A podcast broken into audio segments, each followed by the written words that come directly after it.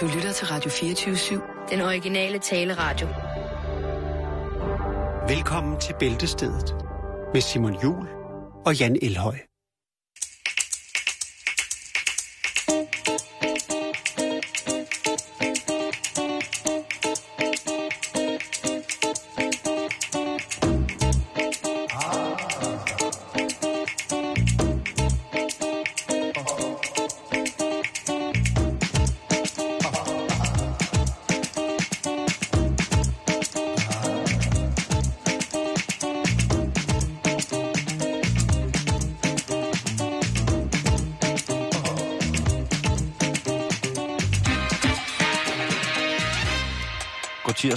Eftermiddag, og rigtig hjertelig velkommen til denne årets allerførste Tourettes tirsdag. Mm, Nå, nej. Har jeg noget øh, Tourettes øh, relateret i dag? Ellers har jeg rigeligt. Nej, det har vi, starter, jeg vi starter stille og roligt. Jeg skal selvfølgelig gøre opmærksom på, at øh, de næste godt 55 minutter, måske lidt mindre, ja, der vil sprogbruget kunne for, forelægge en lille smule, Forekomme? ja, forekomme en lille smule øh, smudsigt, vil nogen sikkert tænke. Andre vil Ja. tænke, er det dog? Løsluppens? ja, hvad er det for nogle emner? Og til dem, til de folk, der føler, at øh, sådan nogle ting kan være voldsomme og ødelægge ens dag, jamen så er der jo frit valg for at gå ind på øh, Radio 24 øh, podcastliste via iTunes, vores egen super app, og øh, hente masser af gode andre radioprogrammer fra, øh, fra den her hjertefyldte kanal. Så, øh, så det, det skal I bare være, være, være øh, stå jer frit for. Men ellers så kan I altså blive hængende, fordi at... Øh, Det bliver vildt. Ja, det ved jeg simpelthen ikke, om det gør. Det Har bliver, en masse under bæltestedet?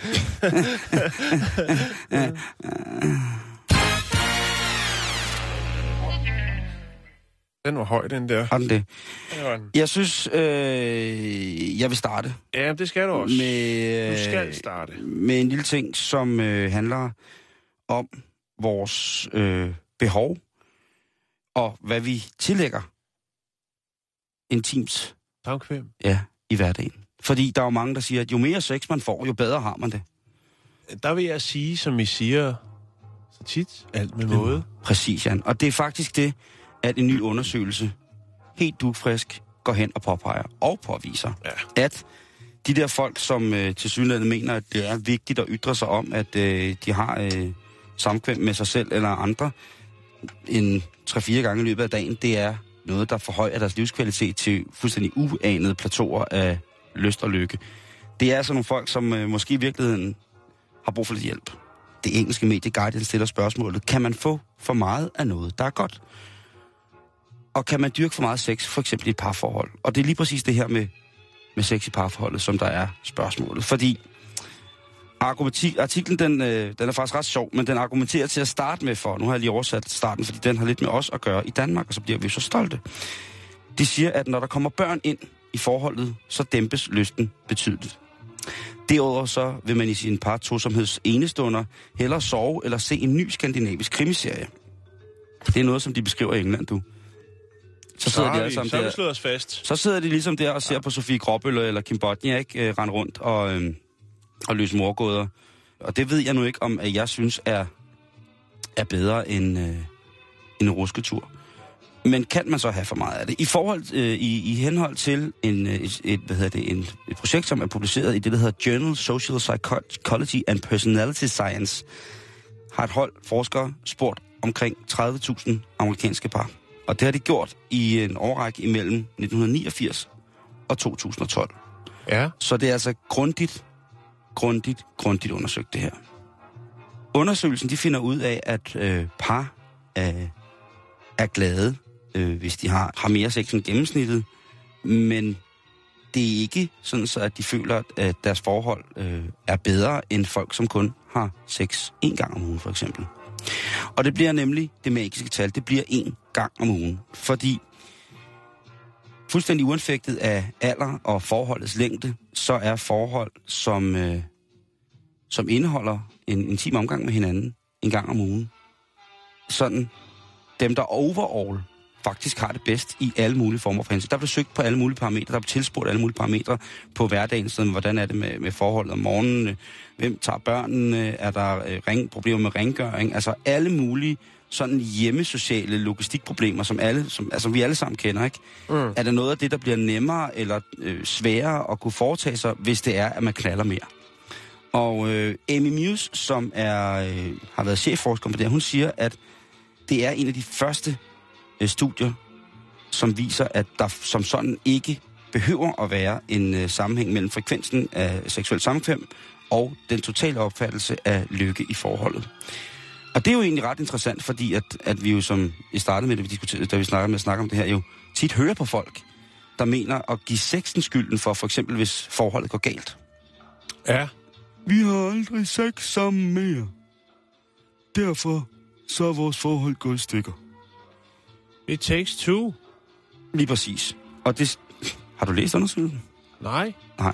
Fordi hun siger også, hende her Amy Muse, at parforholdet, parforholdet jo i ordet sig selv angiver, at der skal være to om at løfte den her byrde, hvis det er en byrde, eller løfte det her forhold.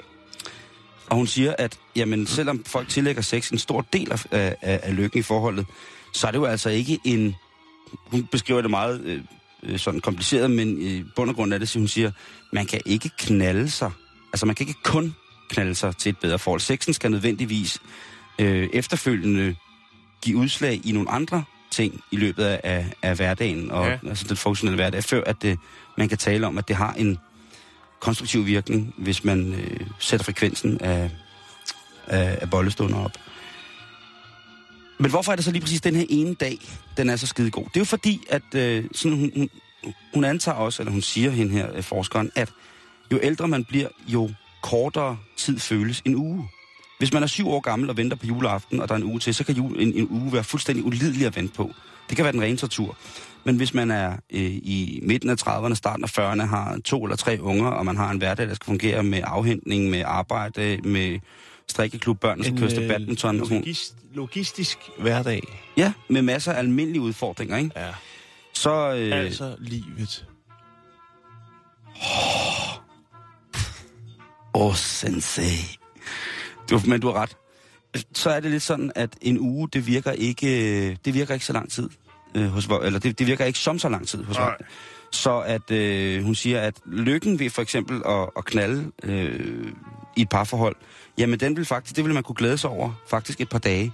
Og så vil det ikke føles som om, at der er så lang tid til, at man vil skulle kunne eksekvere igen. Så det her med, at vi bliver ældre, og dermed vores fornemmelse for tid, anskuelse af tid, bliver en anden. Mm. Det er altså også med til, at øh, en gang om ugen skulle være, skulle være nok. Fordi hvis man står en tirsdag, og så hører på en eller anden, der siger, ej, det er altså også en uge siden, jeg har, har fået øh, rusket lillemor rundt på bordplatformen, så vil de fleste nok sige, en uge siden, det var da. Nå, okay. Og så er der selvfølgelig dem, som er overlykkelige, eller dem, som måske lyver og siger, ej, er det en uge siden, du må da være fuld. Altså, du må være spændt til bristepunktet flere steder på din krop. Der må være udposninger af særdeles øh, voldsom karakter, fordi ja, du ikke... Nej, det er, sådan har jeg det slet ikke, for der er Champions League jo, så... Det eneste tidspunkt, hvor at øh, frekvensen af, af sex faktisk bliver negativ, det er, når folk prøver at få børn, og det er svært for dem. Ja. Så bliver det bundet sammen nærmest med, at det bliver negativt. Mm. Men man kan også håbe på, at pro- projektet lykkes, og at der så kommer et barn af det. I skal trygt hygge jer med, at øh, en, dag om, eller en dag en gang om ugen, det er altså ikke noget, som øh, er unormalt, eller skal sætte skår i glæden på et ellers dejligt forhold med en familie. Ifølge undersøgelsen. Så kommer dagligdagen. Skal fandme også lige kigge på virkeligheden, ikke? Altså, det synes jeg. Det skal bare ikke skemalægges, så tror jeg, det bliver meget bedre for alle. Ja, Det er jeg fuldstændig enig med dig i, den her undersøgelse. Nu siger jeg det også bare, fordi jeg kender rigtig, rigtig mange, som taler om det her, som netop er i en situation med børn Ja. og sådan nogle ting, og siger, at det må jeg jo se, når jeg engang øh, får skrabt nogle unger sammen, ikke? Oh.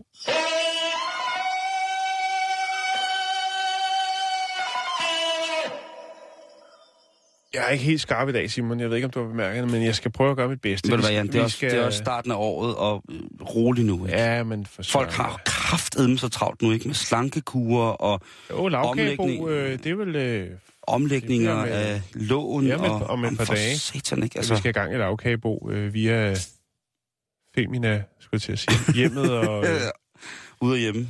Familiejournalen. Familiejournal. Nå. Ja, vi, vi, skal nok, vi skal nok komme om det. Lad os tage den her uh, tirsdag stille og roligt, Jan. Ja, tak. Ja, tak. du kan jo altid bande, fordi det er tirsdag. Så det, Jo, men det har jeg ikke behov for. Vi skal snakke om øh, noget, som nok har undret mange lytter, men også har undret mig.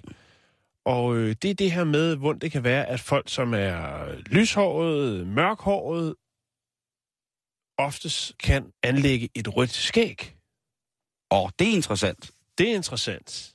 Nu har man øh, simpelthen øh, brækket det ned på, fra hollandsk side. Det er øh, Petra Haag Blom øh, fra den hollandske organisation, øh, der f- skal fremme øh, genetik og forskning i genetik, som øh, har kigget lidt på det. Jeg prøver så at videreformidle efter min bedste formåen, fordi det handler om gener, Simon, og det er sgu... Øh, det, jeg, nu, Det er noget nu, tung stads. Nu, nu, nu bringer jeg det på, og så kan man jo øh, øh, føle, at man er blevet klogere, eller også at man er blevet dummere, eller også at tænke, nå okay, spændende.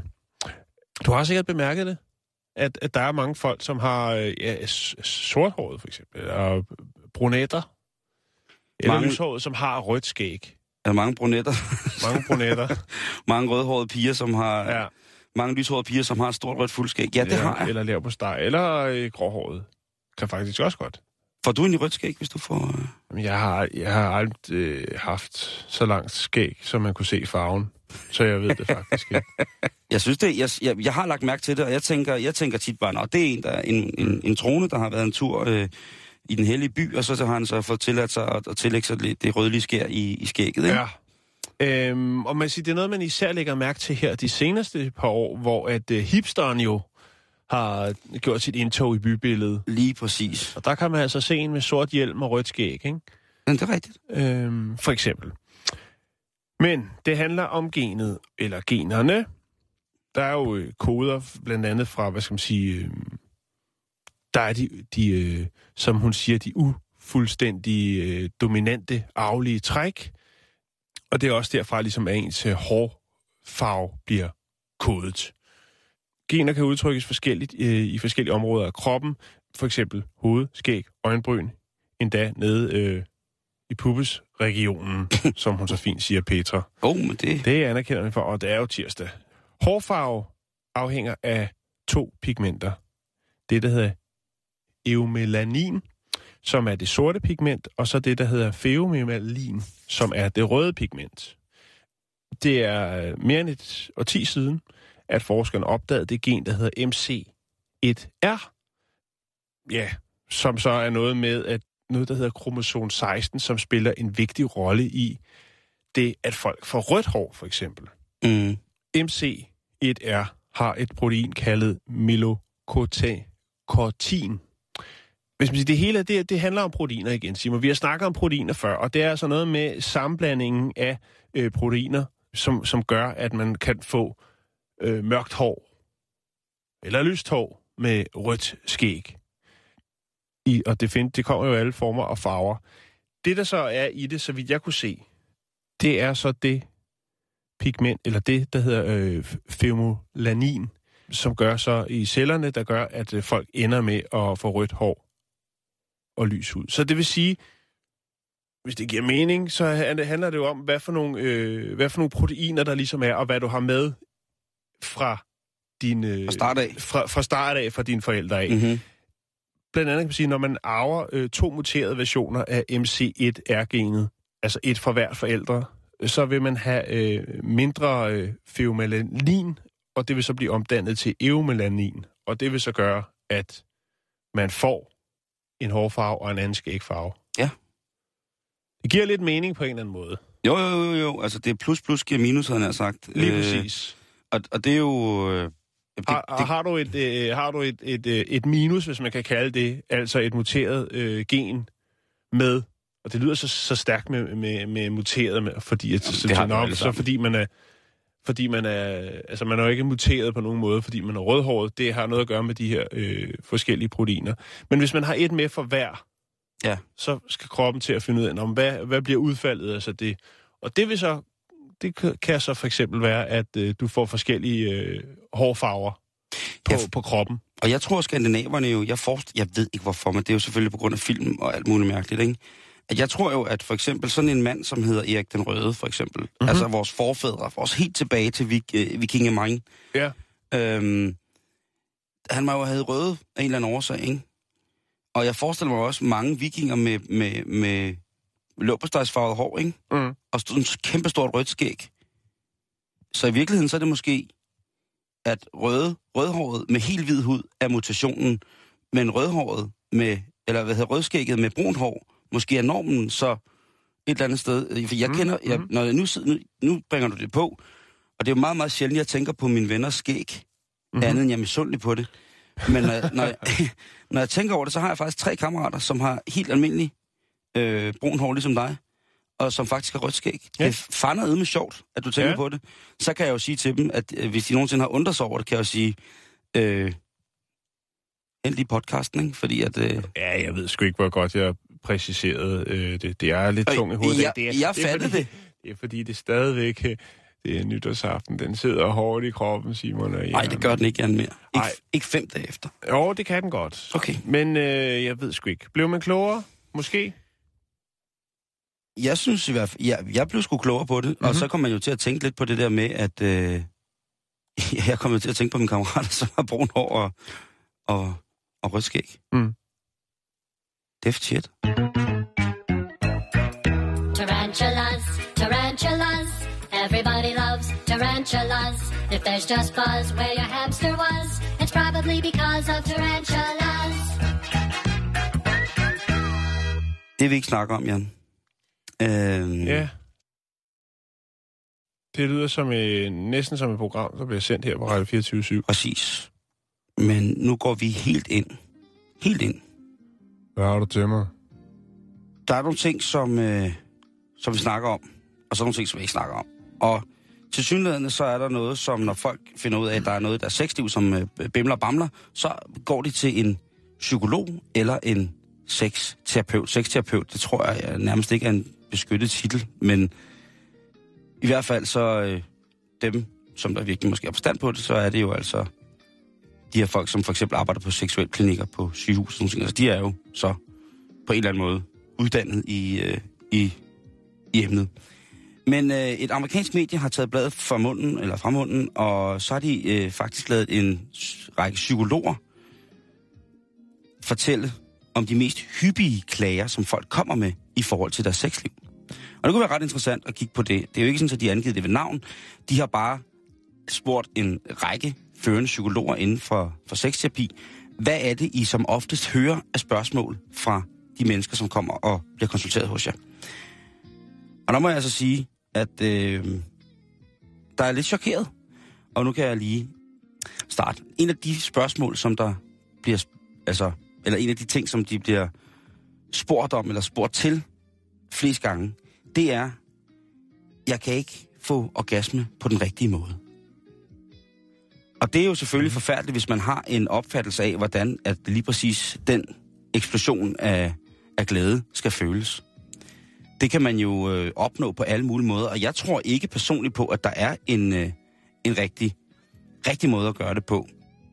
En af psykologerne her siger, at jamen, øh, spørgsmålet, jeg kan ikke få orgasme på den rigtige måde, altså med rigtige i citationstegn, det er som regel kvinder, som kommer ind og siger, at de ikke kan, øh, kan gøre det. Og det har ikke noget med øh, seksualitet at gøre.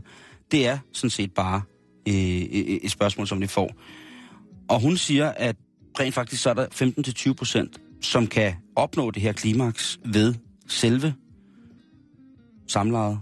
Men ellers så er det som regel øh, en, en orgasme, som, eller så skal orgasmen om, bygges op omkring G-punktet via en manuel stimulation, eller en te- teknologisk landevinding er en stimulation.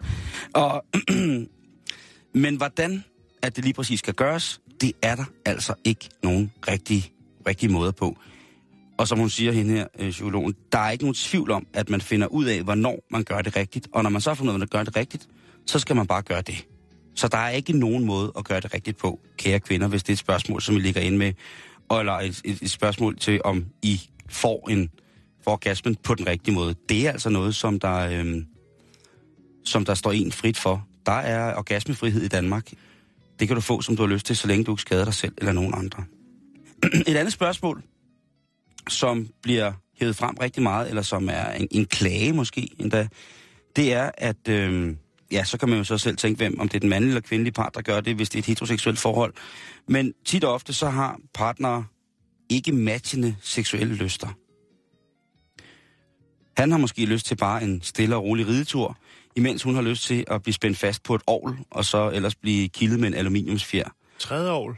Ja, for eksempel et tredje år, ikke? Ja. Og så skal han stå i, øh, hvad hedder det, med en flamenco-kasse om den ene fod, og så en korperstøvle på hovedet, og så ellers øh, pisken med en aluminiumsfjer.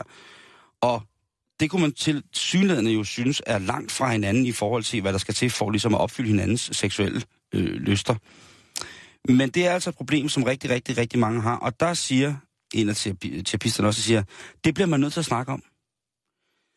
Et grundlæggende problem i folks udvikling af deres personlige øh, hvad hedder det, seksuelle stil i parforhold er netop, at man jo selvfølgelig, når man har en fast partner i lang tid, selvfølgelig bliver nysgerrig på, på andre ting. Er græsset grønner på den anden side af, af hækken, kan man sige. Mm-hmm. Og der er det altså vigtigt, at man, øh, når, når, hvis noget er ved at stikke af, i talesætter problemet, således at det ikke bliver en, et, et fordømmende element i forhold til, hvordan man ellers har et, et forhold til sin, øh, sin kone eller kæreste eller sin mand, eller hvad det nu er. Ikke? Så få afstemt til at starte med, øh, eller ikke til at starte med, endnu vi- en, aller, aller vigtigst, få afstemt undervejs. Så man lige pludselig ikke, så står ens øh, kone i døren ikke, med en sportstaske fyldt med piskeris og stoltråd og Savsmuld. høj, højtalerkabler, savsmuld, ikke? Tebirkes. Og Voksenblæer, hele møllen, ikke? Sorte kontaktlinser. Hvor skal du hen? Og hun siger, "Mm, jamen jeg skal bare til badminton. Og man ved jo godt, hun skal ikke bare til badminton, vel? Så øh, få afstemt det, det er, det er noget, som ikke, øh, noget, som ikke kan skade. Derudover så er der rigtig mange, der kommer til seksologer og siger, jeg har præstationsangst. Mm-hmm. Jeg er bange for, at jeg kan præstere. Igen, der kan et, et enkelt spørgsmål jo ligesom også hjælpe tingene på vej. En ting er selvfølgelig, hvis ens partner siger, at det, det må du kraftedme gøre bedre, det der. Noget andet er, hvis man føler, at ens partner hele tiden er lige ved at sige det, men fordi der er en overliggende smuk ting, der hedder kærlighed, så bliver det ikke sagt af hensyn til at skåne egoer i parforholdet. Men igen, der er det altså, øh, der siger, øh, der er faktisk et navn på det, som hedder, en dame, hedder Daniel Harrell. Hun siger, at når en mand er i et parforhold, så er øh, det mest, det, det sværeste, det er, øh, hvis han ikke kan holde den lang tid nok. Altså hvis han lige pludselig laver manakolader, før tid skal være. Altså en, en præmatur ejakulation. Det er en af de største ting, som kan give mænd præstationsforhold. Fordi at så kan de ligesom ikke udvise en form for mandlighed og en stamina, som man skal kunne åbenbart, siger nogen. Men igen, det kan godt være, det er hårdt, og det er et slag på mandigheden, fordi nu ligger det her op til, at det rent faktisk er mest mænd, som har præstationsproblemer. Igen, så er det altså noget med at snakke sammen. Og det er ikke kun med sin partner. Man kan også godt åbne op for nære venner, som har forståelse for en og hvordan man er. Så må det også være noget, man kan diskutere med dem. Det er i hvert fald ikke noget, man skal gå og holde inde.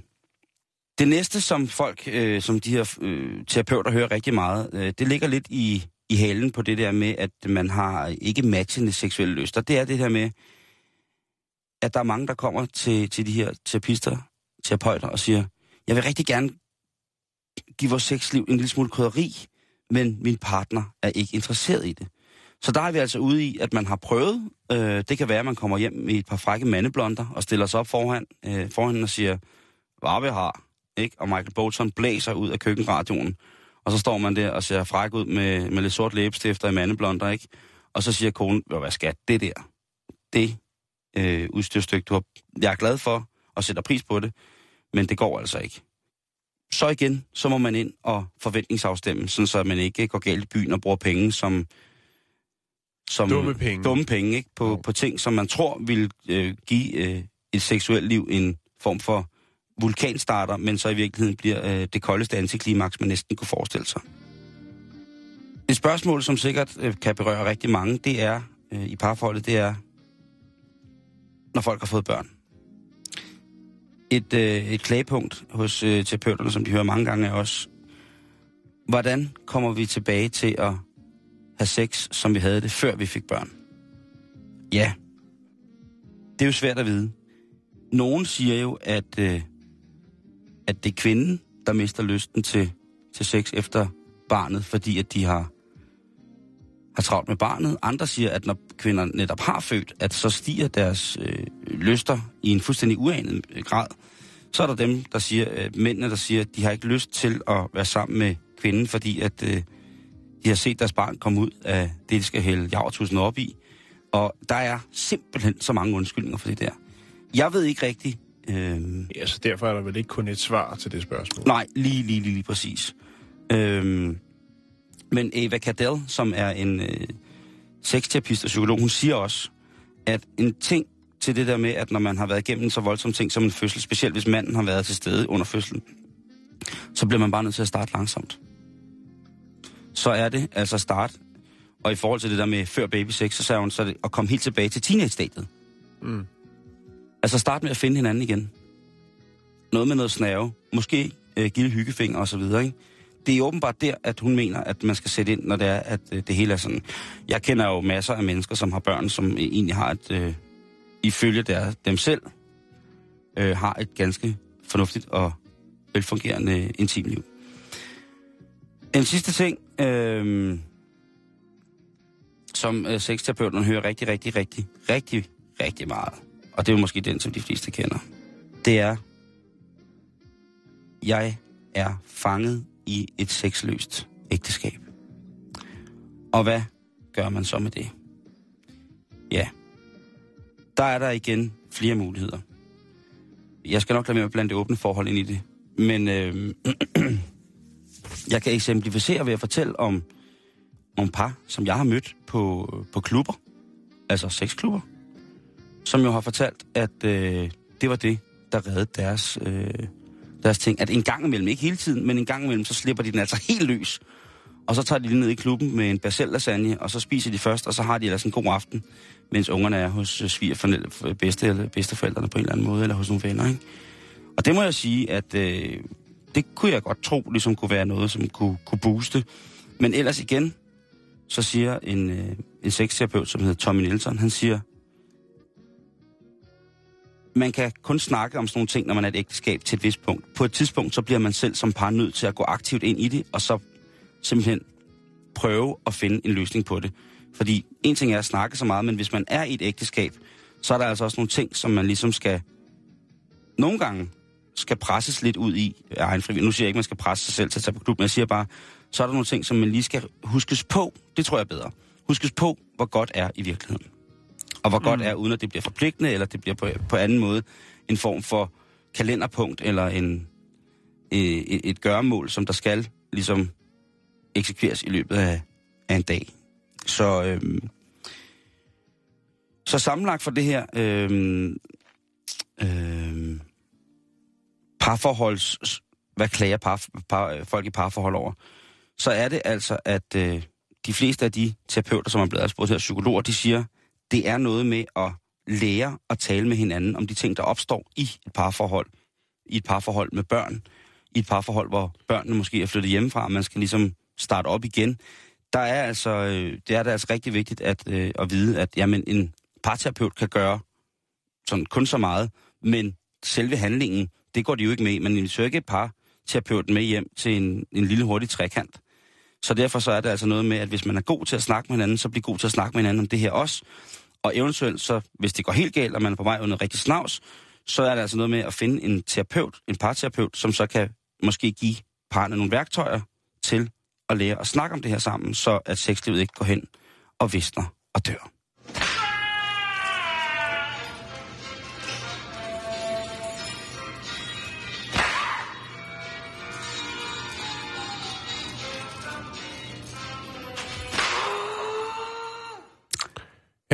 Så skal vi snakke om øh, noget, der hedder SoundCloud. Det ved jeg godt, som, hvad øh, hvis man ikke er up to date, man kan jo sige, det er jo en øh, moderne udgave af det, der hedder MySpace. Og hvis man ikke er helt med, jamen, så er det jo... Øh, Du hiver en MySpace. jeg river MySpace, øh, så er det jo muligheden for, at øh, folk rundt omkring i verden kan uploade øh, deres musik, deres egne produktioner. Det er mega fedt. Øh, ja, det er det. Hvis man har tid til at gå på opdagelse der, så kan man bruge mange timer på at finde nye, ukendte kunstnere altså, fra hele verden, i alle musikgenrer. Hvis man er musical lover, så er det altså øh, en skatkiste, der ruder rundt i. Man finder også meget sjovt. Der er jo også masser af mærkelige Også lort. Ja, det er der, men det er der jo alle steder. Men der er også masser af sjove podcasts, og, og altså, hold da Ja. op. Hold da op. Nå, men øh, SoundCloud, der er nogen, der er utilfredse, og så er der nogen, der er tilfredse. Øh, og de gør jo ligesom så mange andre øh, sociale medieplatforme og andre, altså verdensomspændende tilbud til øh, kunstnere eller folk, der bare vil øh, på en fræk date. Nej, det ved jeg ikke. Men øh, altså, de sørger jo selvfølgelig for, at der bliver overholdt nogle regler, nogle regelsæt. Øh, YouTube gør det jo også med Censur. øh, oprets... Øh, hvad er det? Ophavsrettigheder. ophavsrettigheder til øh, forskellige musikstykker. Og Facebook. Og, så og nogle gange så øh, er der nogle, øh, nogle episoder, hvor man tænker, det er lige i overkanten. Det for eksempel være, der er en, der har lavet en blogvideo, hvor de sidder og snakker om, hvor, hvor fedt det er at øh, lave sin egen bøjle til tænderne eller et eller andet, og så kører der med Michael Jackson i baggrunden, og øh, så fjerner YouTube den, fordi at øh, Der må ikke være Michael Jackson. der ikke må være Michael Hold Jackson, kæft. og så videre, så videre. Et klip gider jeg godt at se. Men øh, nu er den øh, gal med SoundCloud, Nå, fordi at øh, de har fjernet et stykke musik, som øh, faktisk ikke er musik, men øh, 4 minutter og 33 sekunders stillhed øh, på grund af krænkelser af ophavsretten. Stilheden har glædet. De øh, mener, at øh, der er nogen, der har patent på stillhed, når det har en varighed af 4 minutter og 33 sekunder. Det lyder mærkeligt. Der er jo også en eller anden kunstner, der har lavet noget, ikke? Og der er der også nogle bands, eller hvad? Øh, jo, og det er lige akkurat det, det kommer til. Spørgsmålet er jo så, om øh, det er en original indspilning af stillhed, eller om det faktisk bare er øh, DJ Ditweiler, Detweiler, som han hedder. Har, det, det er en øh, pige. er det det? Det er DJ Detweiler, hun er en pige. Okay. Det er også hende, der har lavet, hvis man kan huske vores øh, sidste år, der havde vi mange dejlige sange, hvor der var blokfløjte på. Ja. Det er hende, der laver det. Det er hende, der laver det. Ja. Hvor er du god, Simon? Hun er ret fantastisk. En hollandsk pige, som er mega, mega, mega sjov og ret dygtig i virkeligheden også.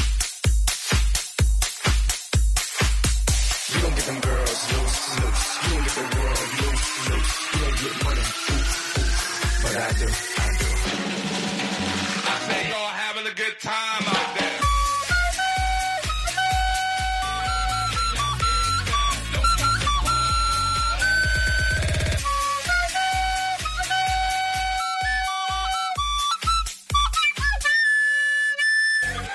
skal lige prøve at se, hvordan hun ser ud. Ja, der er hun.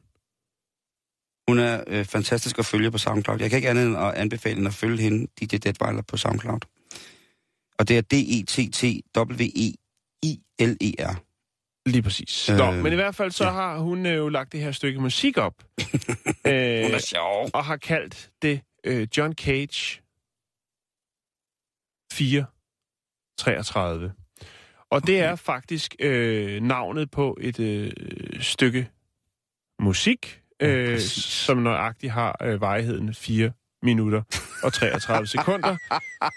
Øh, stilhed. Det er et remix. Hold kæft, hvor er det, hun Jeg ved, jeg ved ikke, om det er et remix. Nå, men hun laver- men, men, men det som de... øh, Ja, det kunne godt være et remix. Så Hun et laver remix. rigtig mange remix. Hvis Jamen, det er det. Med fløjten og det. Nå, Ja, lad mig, lige, lad mig lige fortsætte. Ja, undskyld, undskyld, undskyld. Øhm, og der er det jo så, at man går ind og siger, at øh, jamen, der må være noget med noget ophavsret øh, til det her stykke. Og det gør man jo så. Det sjove er jo så, at det er jo så ud fra nummerets titel, at man tænker, at der må være noget ophavsret. Mm-hmm. Øhm, fordi hun har jo så uploadet et John Cage, men John Cages nummer hedder også øh, 433. Men fordi det hedder John Cage, så tænker jeg, at der må være noget ophavsret øh, til de her øh, 4 minutter og 33 sekunders stillhed. Og det er faktisk ret sjovt. Det, det er sjovt. Det er godt tænkt af hende. Hun er fremme på beatet.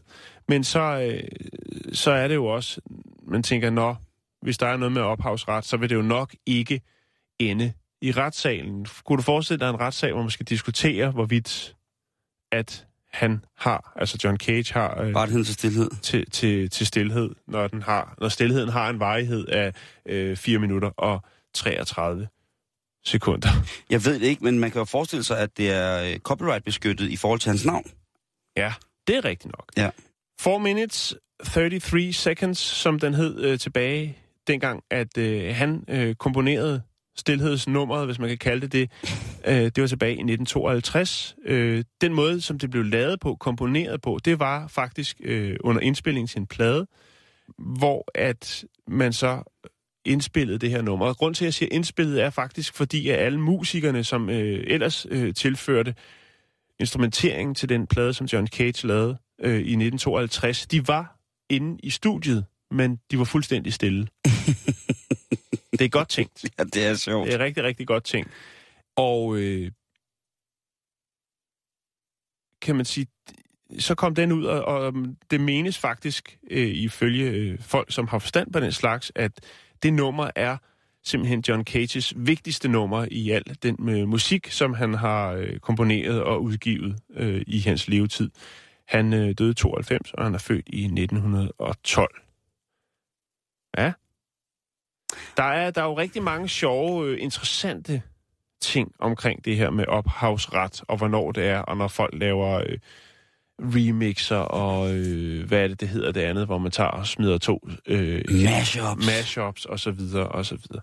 Og man kan sige, det er jo godt på en eller anden måde, at der er, hvad skal man sige, at, at de her forskellige platforme ligesom ophold, opretholder en vis form for, for ophavsret, fordi det er jo ret flydende. Man siger, hvis man bruger sådan noget som Facebook, så påstår Facebook, at når du lægger et billede op, så ejer de rettighederne til dem at bruge det lige, som de vil. Og Men- der har man ikke rigtig noget valg. Det er ikke noget, man kan sige nej tak øh, til. Men jeg kan selvfølgelig godt se for sådan et, et sted som SoundCloud, hvor der bliver uploadet flere millioner numre sikkert hver dag, Ja. kan det være problematisk ligesom øh, at sidde og lytte alt igennem og, og vurdere. Øh, det kan det jo selv være, hvis det er et stykke popmusik, som bliver udgivet og bliver et kæmpe hit. Nu kan vi jo, som vi snakkede om tidligere, øh, det, var, det var sidste år, vi snakkede om det, øh, det her med Pharrell og øh, Marvin Gaye retssagen, hvor han, øh, Marvin Gayes arvinger jo mente, at der, der var noget, et nummer, der mindede lidt for meget om et Marvin Gaye-nummer. Robin Thicke's Blurred Lines. Lige præcis. Og, øh, og, og altså, man siger, der, der nåede det op til, til det niveau. Men det er selvfølgelig klart, at de er jo nødt til, ligesom for at undgå for meget øh, negativ omtale også, og ligesom at tage stilling til det her. Men her er det så bare, øh, fordi at nummeret hedder John Cage, så har hun allerede der afsløret referencen til, hvad det er, hun ligesom har kastet sig ud i at remixe, nemlig Stilheden med John Cage, 4 minutes and 33 seconds. Ja, Jeg har lige søgt på nettet, Jan, fordi jeg, nu ved jeg, der sidder lytter derude, som tænker, pis os, mand, nu havde jeg glædet mig til at høre det stillhed der. Øhm, og der er heldigvis øh, hjælp at hente på YouTube, hvor der er rigtig, rigtig mange indspillinger af stillhed, som man kan, så kan man jo eventuelt selv lave sit remix. Og mange af de her indspillinger, de er i forhold til meditation, hvor man kan købe, øh, eller låne på YouTube, det der hedder meditativ stillhed. ja. Jeg, jeg kan simpelthen ikke nu, øh, nu... Jeg har skruet helt op på en computer og er i gang med at spille den her Cardonage 15 minutters optaget stillhed. Ja. Det er mærkeligt, ikke? Det, det virker sgu ikke rigtigt. Nej. Det, øh, men igen, øh, så kan vi jo kun slå et slag for DJ Detweiler, som er øh, allestedsnærværende sjov at følge på... Øh, jeg, skal lige, jeg skal lige prøve at finde noget, for det, jeg kom til at tænke på noget. mm-hmm. Kan du lige holde den kørende? kan du- så, så det skal kan jeg... tro, jeg Øh, Jeg kan fortælle, at øh, hvis man søger på optaget stillhed på Google Danmark, så vil du have muligheder for at kunne gå ind i en verden af stillhed øh, omkring 46 millioner øh, valgmuligheder. Der er blandt andet en instruktion til, hvordan man optager stillhed, altså total stillhed. Ikke? ja, Øh, så er der en, øh, hvad hedder det, en, en, hvad hedder det, en, øh, en udstilling på MoMA, som netop lægger sig op af John Cage øh, 433, hvor man så kan dele, altså et forum, hvor du kan dele stillhed. Okay. Det er jo også, hvis man har noget rigtig lækker stillhed derhjemme, og tænker, uh, ja, den, her, den her stillhed ude i udstuen her, eller nede i Bryggers, eller i kryb, nu sidder jeg nede i krybkælderen, du, det er kraftet med en dejlig stillhed, den skulle jeg skulle lige optage. Så kan du altså også finde en måde, hvorpå at du får ganske få øh, midler, og øh, meget enkle midler, kan optage noget stillhed og lægge det på Facebook. Jeg håber ikke, det bliver en viral succes, for der er næsten ikke noget, jeg mindre gider, end at høre på andre folks mm. stillhed. Det er da he- helt forfærdeligt. Jeg har rigeligt med angst, når jeg dyrker min egen. Det er slet ikke noget, jeg behøver at have ind under huden. Nu fandt jeg det, som jeg kom i, i tanke om, jeg ville øh, lige fortælle om. Mm-hmm. Øh, og Fedt. det er nemlig en anden plade med stillhed. Det er øh, en, en mand, nu bliver det lidt, måske lidt nørdet, en mand, som hedder Michael Wiener, som øh, stod bag i en, et fantastisk, øh, en fantastisk plade, som hed øh, The Incredible Bongo Band, hvor han øh, oh. lavede nogle, øh, nogle rettighedsting med for at få spillet noget musik i radioen.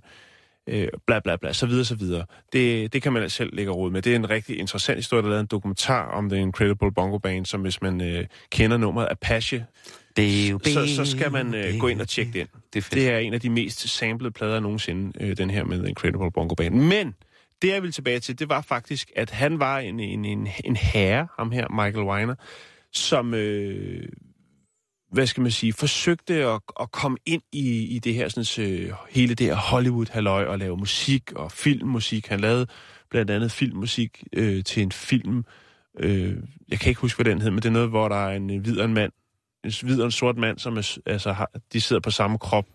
Meget mærkeligt B-film eller C-film. Men i hvert fald, det var nået frem til, det var, at han udgav en plade i 1970, som hed The Best of Marcel Macau. Og øh, det var et album med en mimer. Det er, øh, Øh, og, og, og det er jo faktisk lidt derhen af. det er skrækkeligt. Ja, det der så var, det var så, at øh, der var jo så også fuldstændig stillhed, dog afbrudt øh, en gang imellem. Jeg mener, jeg kan, jeg kan ikke huske, om det er i slutningen på hver side. Det er jo en, en, en vinylplade. I slutningen af hver side af vinylpladen øh, vil man så høre publikum klappe af mimeren. Jamen altså, det, det ved man jo Og det var jo et album, som han producerede for under 50 dollars det, og blev udgivet på MGM Records. det har sikkert også til 50 dollars, så har det også været en sindssygt god mimer, der er kommet, ikke? Det ved ja, til under. Jamen, det er jo, det er jo med øh, altså, produktionsomkostninger og det hele. I de klassiske indiske musik, som jo altså har været undertrykt af den engelske kolonistat i rigtig mange år, øh, vores dejlige øh, sitar-helt, øh, Ravi Shankar, hans far, var den første, som åbnede, øh, genåbnede et klassisk indisk musikkonservatorie i, øh, i Delhi. Øh, og det var faktisk først øh, efter krigen, at det ligesom blev tilladt igen. Så det er derfor, at hvis man er indisk, så hører de meget øh, engelsk musik. Nej, men det klassiske indiske notationssystem, altså deres nodesystem, deres forståelse af noder og hvordan man noterer, der betyder stillheden rigtig, rigtig, rigtig, rigtig, rigtig meget. Mm. Og man siger jo også, at øh, der, hvor man fornemmer rigtig musik, det er jo, når man lyt, hvis man lytter efter pauserne, og man kan rykke videre pauserne på et godt, lad os bare kalde det groove, som er et farligt slangudtryk fra gaden for rytme. Hvis man mærker rytmen rigtig i kroppen, så vil man også sidde og ved videre, når der er pauser, eller såkaldte breaks. Så øh, stillheden, den betyder altså meget mere, end vi nu egentlig går og tror øh, på, hvad hedder det, på vores øh, musikalske side. Og ja, altså, der er så nogen, der tager det til, til the max. Til, til et højere niveau. Ja, så makser ud, og så fyrer den af med at optage stillhed og udgive det. Det er noget, de sådan set selv må ligge råd med. Sådan har jeg det lidt. I hope life treats you kind. And I hope that you have all that you ever dreamed of. And I wish you joy. And I wish you happiness. But above all of this, I wish you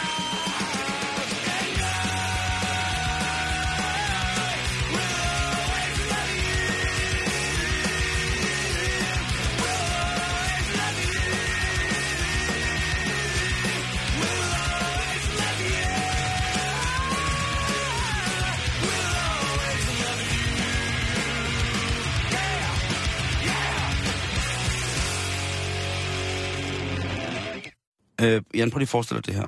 Du har lige lagt dig i seng, Mhm. og på vej til Drømmeland. Mhm. Og så pludselig så hører du en forfærdelig historie. Ungerne er blevet lagt i seng for lang tid siden. Og så tænker du, ej, det er så... Nu, sk- de skal ikke se... De skal ikke spille musik. De, de skal sove nu. Det er en forfærdelig larm.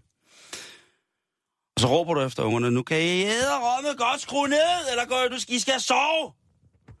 Og larmen fortsætter, og så står man jo som ansvarlig forældre op og går ind og kigger på, hvad fanden der foregår ikke. Men der ligger ungerne og sover trygt. Og larmen, den bulrer og brager. Mm. Så kan man så høre, at der er nogen i opgangen, som lægger mærke til den samme larm. Og det er en knirken og en knagen, og det er, en, det er, ikke, det er ikke nogen rar lyd. Det er tydeligvis også en lyd af et menneske, som enten lider, eller er på vej mod øh, eksalteret lykke. Og så står man der, og så kigger man så ud i haven. Og så derude i haven, på trampolinen, der kan du se skikkelsen af en mand, der står med mobiltelefonen helt op i masken, og fra mobiltelefonen kan man altså høre øh, noget, der minder om en erotisk film. Og så står han altså ude på trampolinen og småhopper, imens han hiver sig i aben. Det er jo ikke noget, som nogen overhovedet vil, vil ønske for selv deres værste fjende. Og hvad gør man så, når man ligesom oplever sådan noget der?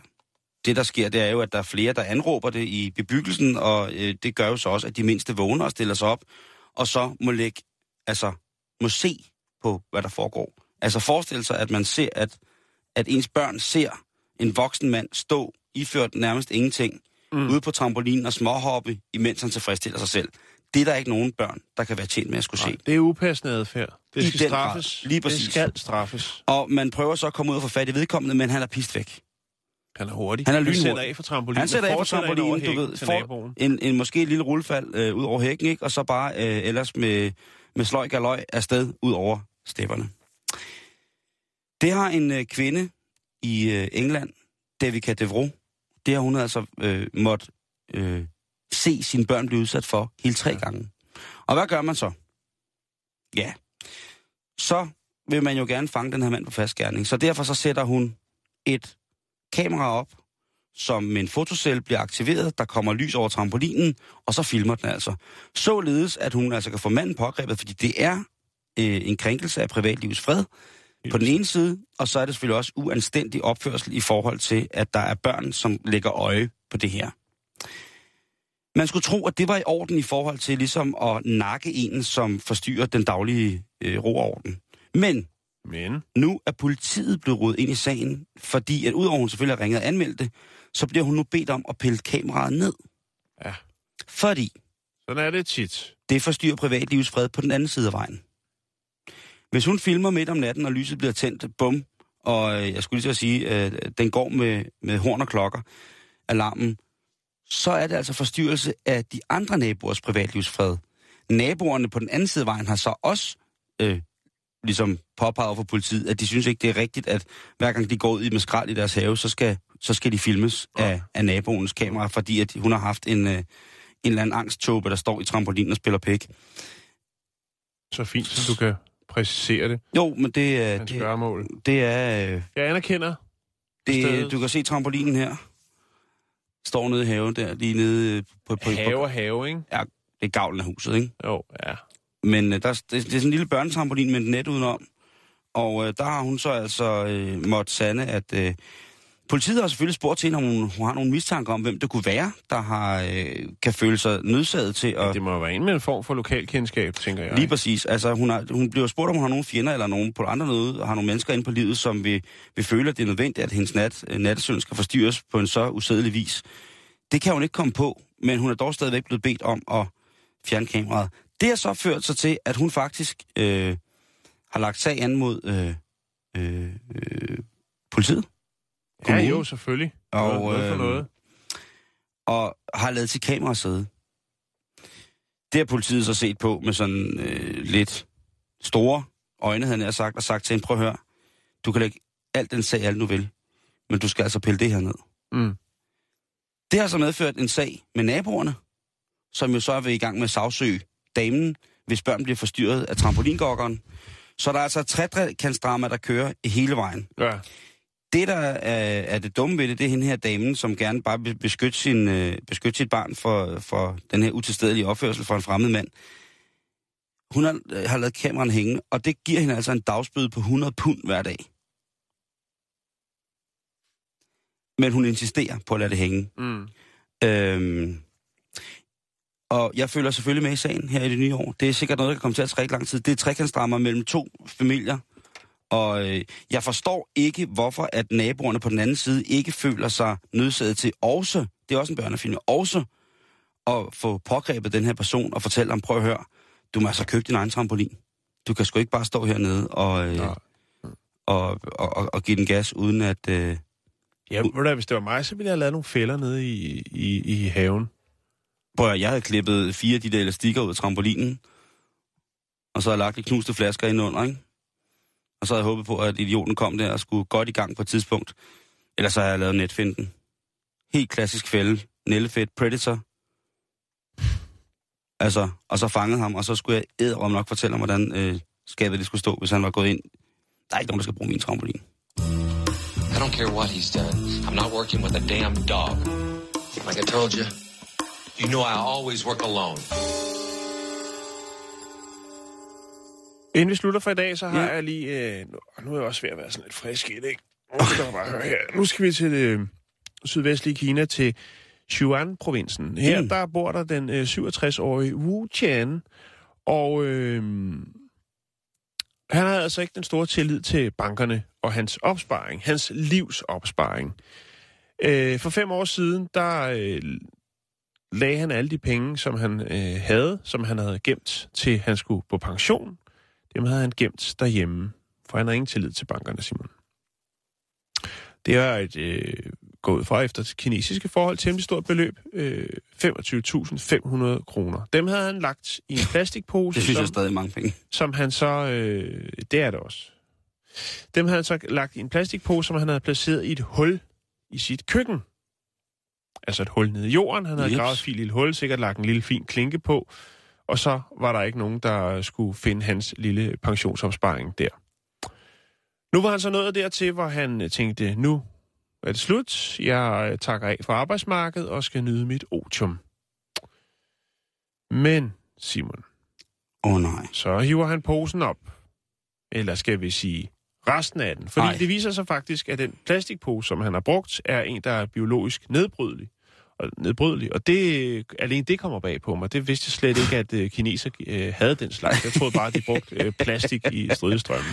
Lavet af- radioaktivt. Øh... Men altså, det, det, der har været i det, der har åbenbart været lidt, øh, lidt fugt i jorden også, øh, som så har gjort, at det har, øh, det har, har lukket lidt godt til. Der er altså nogle orme og nogle andre insekter, som har tænkt, her er et øh, dejligt, øh, blødt, rart, lidt fugtigt sted. Her øh, skal vi der bo. Og så er under den her, eller over den her periode på de fem år, på et eller andet tidspunkt, det er ikke sådan, at han har gået og tjekket, fordi han vidste, de ligger derunder nede i gulvet. De. Jeps. ligger trygt. Men nu, hvor det så var tid til ligesom at øh, trække sig tilbage og nyde sit otium, så øh, tænker jeg, nu fisker jeg pengene op, og så tager jeg lidt til, hvad der nu skal bruges. Så kan jeg jo konstatere, at de her insekter, de her orme, simpelthen har øh, bosat sig i, i den foranværende pose, og har spist hans pengesedler. Alle sammen? Ikke alle sammen. Fordi at, øh, ironisk nok, så den lokale bank, som han ikke havde øh, Tillid stor til. tillid til, skulle øh, passe på hans øh, opsparing, de kommer ham til undsætning og vil faktisk godt, øh, hvad skal man sige, omveksle de sædler, som er i, øh, i, hvad skal man sige, i god nok stand til, at man kan identificere dem til at være øh, okay. rigtige sædler. Og det har altså gjort så nu, at øh, han har fået øh, tilbage, eller omvekslet, 14.500 danske kroner. Ja, så det er næsten halvdelen, han har-. Eller lidt, over halvdelen, han har fået igen. undskyld. Og hvad kan man lære af det? Jamen, det ved jeg ikke. Jeg ville stadigvæk, hvis jeg havde muligheden for det, og havde penge, 25.000, så ville jeg sgu nok hellere også gemme den hjemme, i stedet for at give dem, øh, sætte dem i banken. Fordi at øh, indlån og udlånsrenten, det, det er to meget, meget forskellige ting. Åh, oh, det må man sige. Ja. Det må man sige. Øh, men ja, han fik noget igen, og så har han så fået sig en lærestreg. Men øh, jeg, prøv, jeg, har, jeg har faktisk fundet et par billeder af, af hele seancen, hvor han står op, og, der sidder på huk og peger ned i sit hul, hvor han har gemt sin opsparing, til at han står sammen med noget, jeg vil formode af hans, øh, hans børn eller børnebørn, og prøver at stykke de her pengesedler sammen nede i banken for at få dem vekslet til brugbare penge igen. Det var den første Tourettes i 2016. Den har været en meget, meget, meget blød start. Jeg lover, at... Nej, jeg synes, du sexede den godt op. Du sexede den godt op, Simon. Jeg sagde spil pik på en trampolin. Fra min side af, der øh, var det meget, meget super, og måske ikke så Tourette sagt Men det kan jo være en dag, at jeg finder nogle historier, jeg tænker, de er passende til programmet. Jeg er under bæltestedet, og det er Tourettes tirsdag. Lad mig øh, komme med ind i kampen. Det blev altså ikke i dag. Facebook.com, skråstrej bæltestedet. Vi høres ved igen i morgen.